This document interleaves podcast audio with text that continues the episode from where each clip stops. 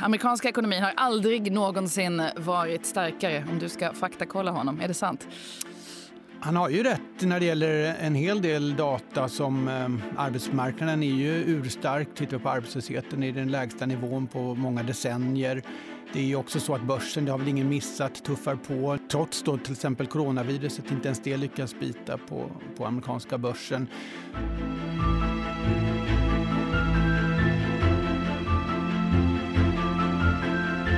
Detta är Molén och Marsall.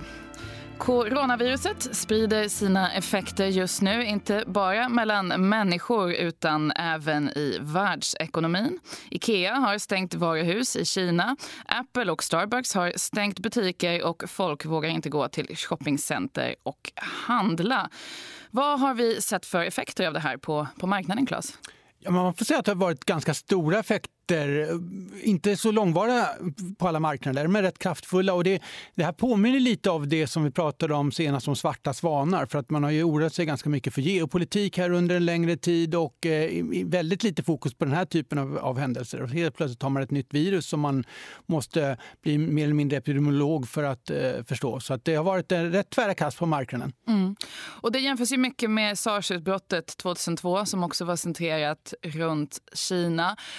Om man jämför de ekonomiska effekterna, om vi fokuserar på någonting som vi i alla fall kan lite grann om, till skillnad från det medicinska. Eh, vad kan man säga där? Skillnaden ja, mot idag? Eh, absolut, det, det, är ju stora skillnader och den, det är egentligen två stycken som är viktiga. Det ena är att även om då, vi ska, vi ska återigen inte fördjupa oss i, i själva viruset, men det förefaller ju vara mindre dödligt än sars än så länge. Men svaret från Kina har blivit mycket kraftfullare så att man försöker begränsa det här i mycket större omfattning än man gjorde 2002-2003. Vilket då innebär att den kinesiska ekonomin mer eller mindre har stängts ner här under flera veckors tid. Och det andra, den andra faktorn här är att Kina som en global aktör är ju en jätte idag jämfört med en ganska obetydlig aktör 2002-2003. Ja, för om man tänker 2002 då hade de precis gått med i Världshandelsorganisationen och det var, då var det väldigt mycket en exportekonomi på ett sätt som de inte är idag. Nej, idag är de ju en konsument, konsument av eh, råvaror. Det har de varit under längre tid, men det har, den andelen har ökat. Man kan liksom plocka fram liksom koppar där de står för över hälften av världskonsumtionen järnmalm över 60 procent av, av eh, konsumtionen. Men även, som du sa, bilförsäljningen eller på konsumentvaror, bilförsäljningen så står de för, idag för över 30 procent av global försäljning. Så de är ju en jätte på alla de här områdena. Och när de då stänger ner då blir det kännbara effekter för företag runt om i världen. Mm. Nej, jag såg någon siffra här igår som flög förbi om att eh, General Motors sålde fler bilar i Kina än i hela USA förra året. Och det är, jag brukar inte generellt tänka på den kinesiska ekonomin just som en, som en stor marknad på det sättet, men det är klart att de är. Och sen väl fyra gånger större nu än 2002. Ja, och dessutom då så eh, kan man säga att eh, det 2002, 2003, då såg man också ekonomiska konsekvenser. Alltså mm. Alltså BNP-tillväxten i Kina bromsade in ungefär 2 procentenheter. Man får räkna med att effekten blir nåt liknande eller kanske till och med större, fast då kortsiktig. Så det, det, är inte så att vi ska räkna med att det här är varaktiga effekter utan snarare att det blir ett hack i kurvan och man ökar också ekonomiska stimulanser i en viss utsträckning för att komma till rätta med det här. Men, men det kommer synas i data. Mm, mm. Ja, så att eh, där har vi en eh, svart svan. Skulle du vilja kalla det det ändå? Nej, jag tror inte man ska se riktigt så svart utan mer grå. Men just att det, när alla tänkte att nu ändå tuffar det här på. Vi har sett en vändning eller en botten åtminstone i industrikonjunkturen som vi har pratat om tidigare. Nu finns det väl ingenting som ska hejda det här. Vi har ingen geopolitik på agendan. Då är det lite typiskt att det ska kunna dyka upp något här vid sidlinjen. Men återigen, det, det, än så länge ser det inte ut att det här är sådana långsiktiga konsekvenser som en riktig svart svan skulle ha. Mm, mm. Ja, så det är då Kina. Och sen så har det ju hänt lite saker i landet där eh, jag bor och brukar sitta när vi poddar. Nu råkar jag ju vara i, i Stockholm så vi sitter faktiskt i, i samma rum. Men jag brukar ju sitta i en garderob hemma hos mig i Storbritannien och den här garderoben var ju medlem i, eller var ju en del av EU för två veckor sedan och är det inte längre. Storbritannien har lämnat EU, vilket väl ändå är en stor sak. Det kändes inte överhuvudtaget eller passerade väldigt obemärkt förbi här. Ja. Hur var det? Var det något firande? Ja, jag, jag tog mig mitt till firandet på Parliament Square där det var väldigt lerigt och eh, brexitörer som dansade i leran då och väldigt dåliga musikaliska versioner av Land of Hope and Glory eh, och lite fyrverkerier. Och Boris Johnson hade gått och gömt sig så hon, han, honom hittade man inte någonstans. Men jo, visst firades det. Mm. Men det hände ju ingenting rent, rent konkret. Nej, och det kan det ju fortfarande. Det måste det göra helt enkelt under loppet av det här året. Ja, precis. Deadlinen är nog nyårsafton helt enkelt. Och eh, den 1 januari så måste Storbritannien ha ja, egentligen ett nytt ny handelspolitik, nytt invandringssystem, ny jordbrukspolitik, ny fiskeripolitik och allting ska då funka den 1 januari nästa år. Så det där är en stor utmaning, inte minst för regeringsmaskineriet. Det är redan 30 000 politiska tjänstemän som jobbar med de här teknikaliteterna och det lär bli fler. Och tillbaka till finansiella marknader. Pundet skakade till lite grann i samband med Johnsons eh, tal i veckan. Var det så? Eh, vad tycker du om det? Det kändes aggressivt. Ja, det var många som sa det, att man tyckte att det var aggressivt. Han lade, lade fram några slags eh, principer. Det här är den här kulturella skillnaden mellan Brysselmaskineriet och brittisk politik när Bryssel lägger fram ett dokument som är ganska detaljerat, för var det på 30 sidor eller någonting, med hur de vill förhandla och eh, britterna de pratar. Mm. Det är så det funkar. Eh, jag var lite förvånad över att folk tyckte att det var så himla aggressivt. Ehm, för att jag tyckte det ändå låg i linje med allt vad han har sagt tidigare, i alla, fall, i alla fall de senaste två åren sedan den här retoriken hårdnade. Och det, här, det är ju den här knäckfrågan i handelsförhandlingarna som nu börjar kring det som man kallar för level playing field. Alltså om Storbritannien ska behöva följa EU-regler eller i hur gra hög grad Storbritannien ska behöva följa EU-regler när det gäller ja, konsumentskydd, miljö, arbetsmarknadslagstiftning och så vidare för att få eh, den här tillgången till den gemensamma marknaden som man vill ha. Finns det några hållpunkter eh, timingmässigt under året som man kan hålla sig till här?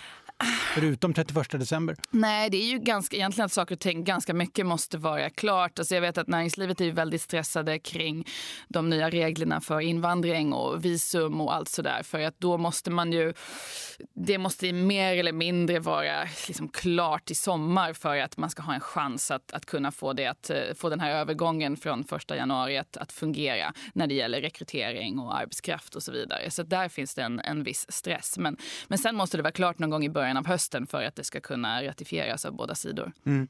Ja, nej, det här är ju som jag pratat om tidigare, det är just nu inte någon, eh, någonting som är en oro på marknaden.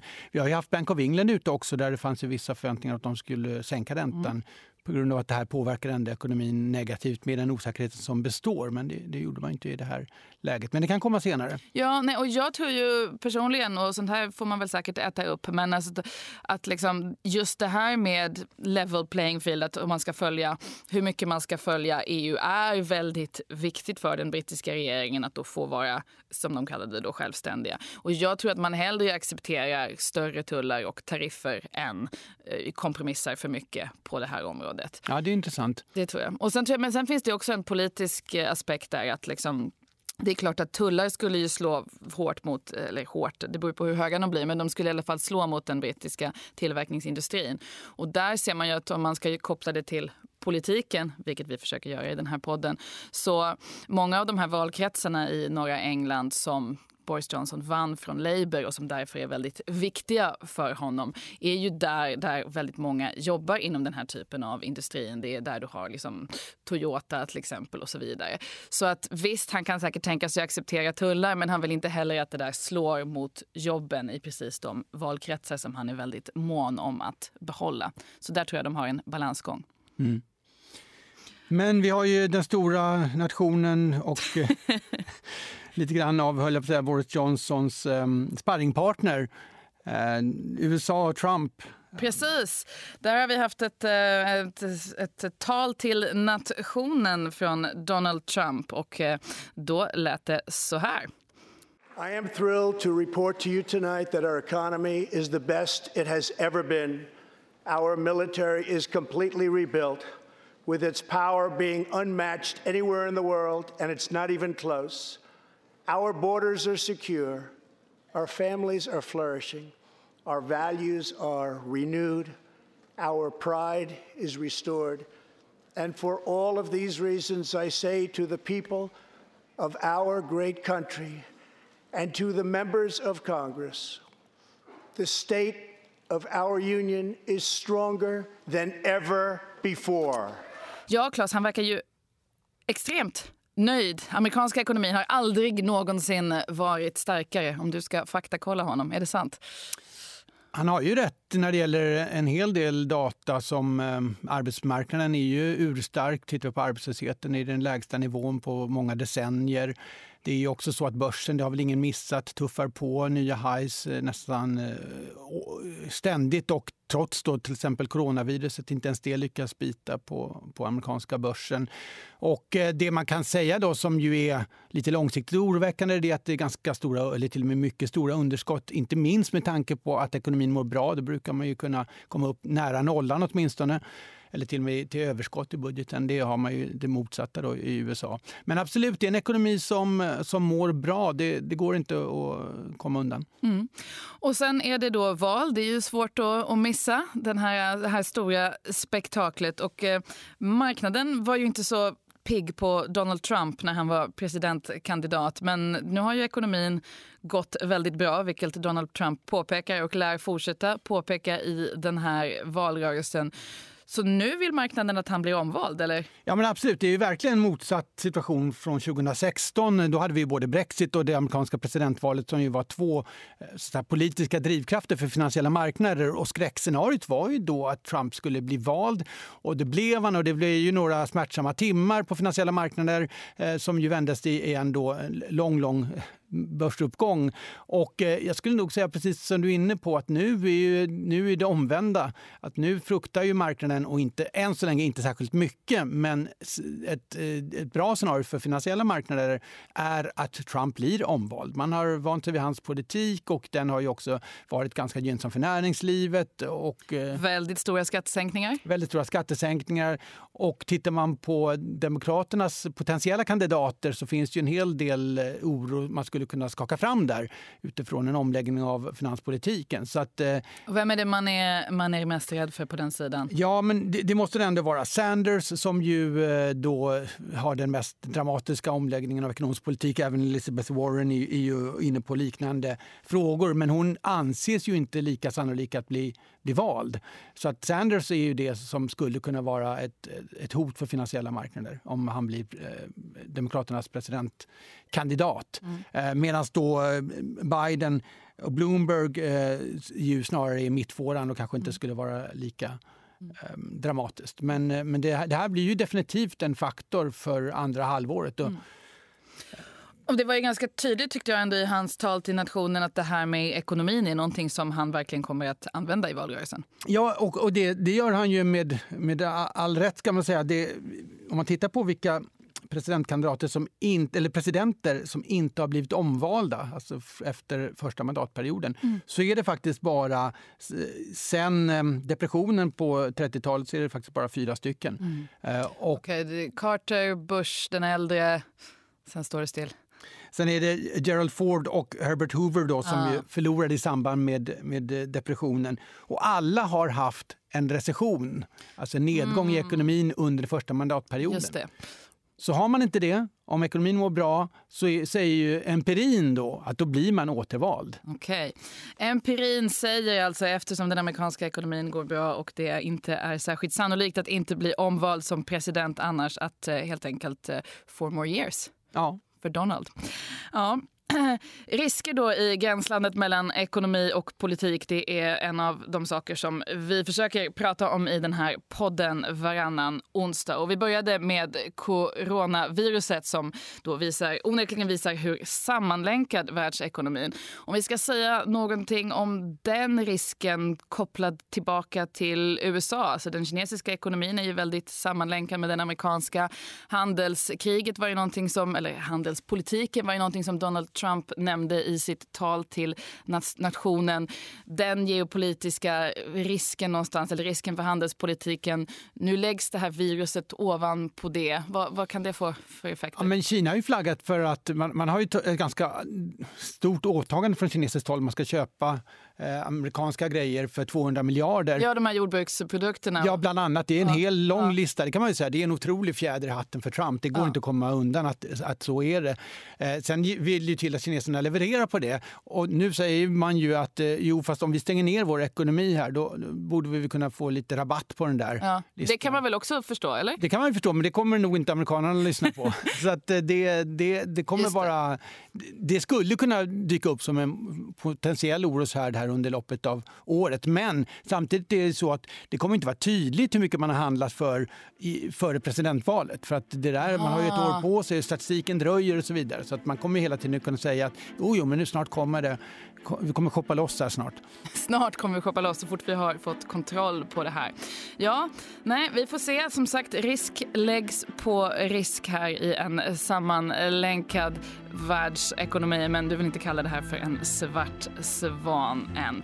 Det här var eh, Molén och Marsal. Jag heter Katrin Marsal. Och jag heter Claes Molén.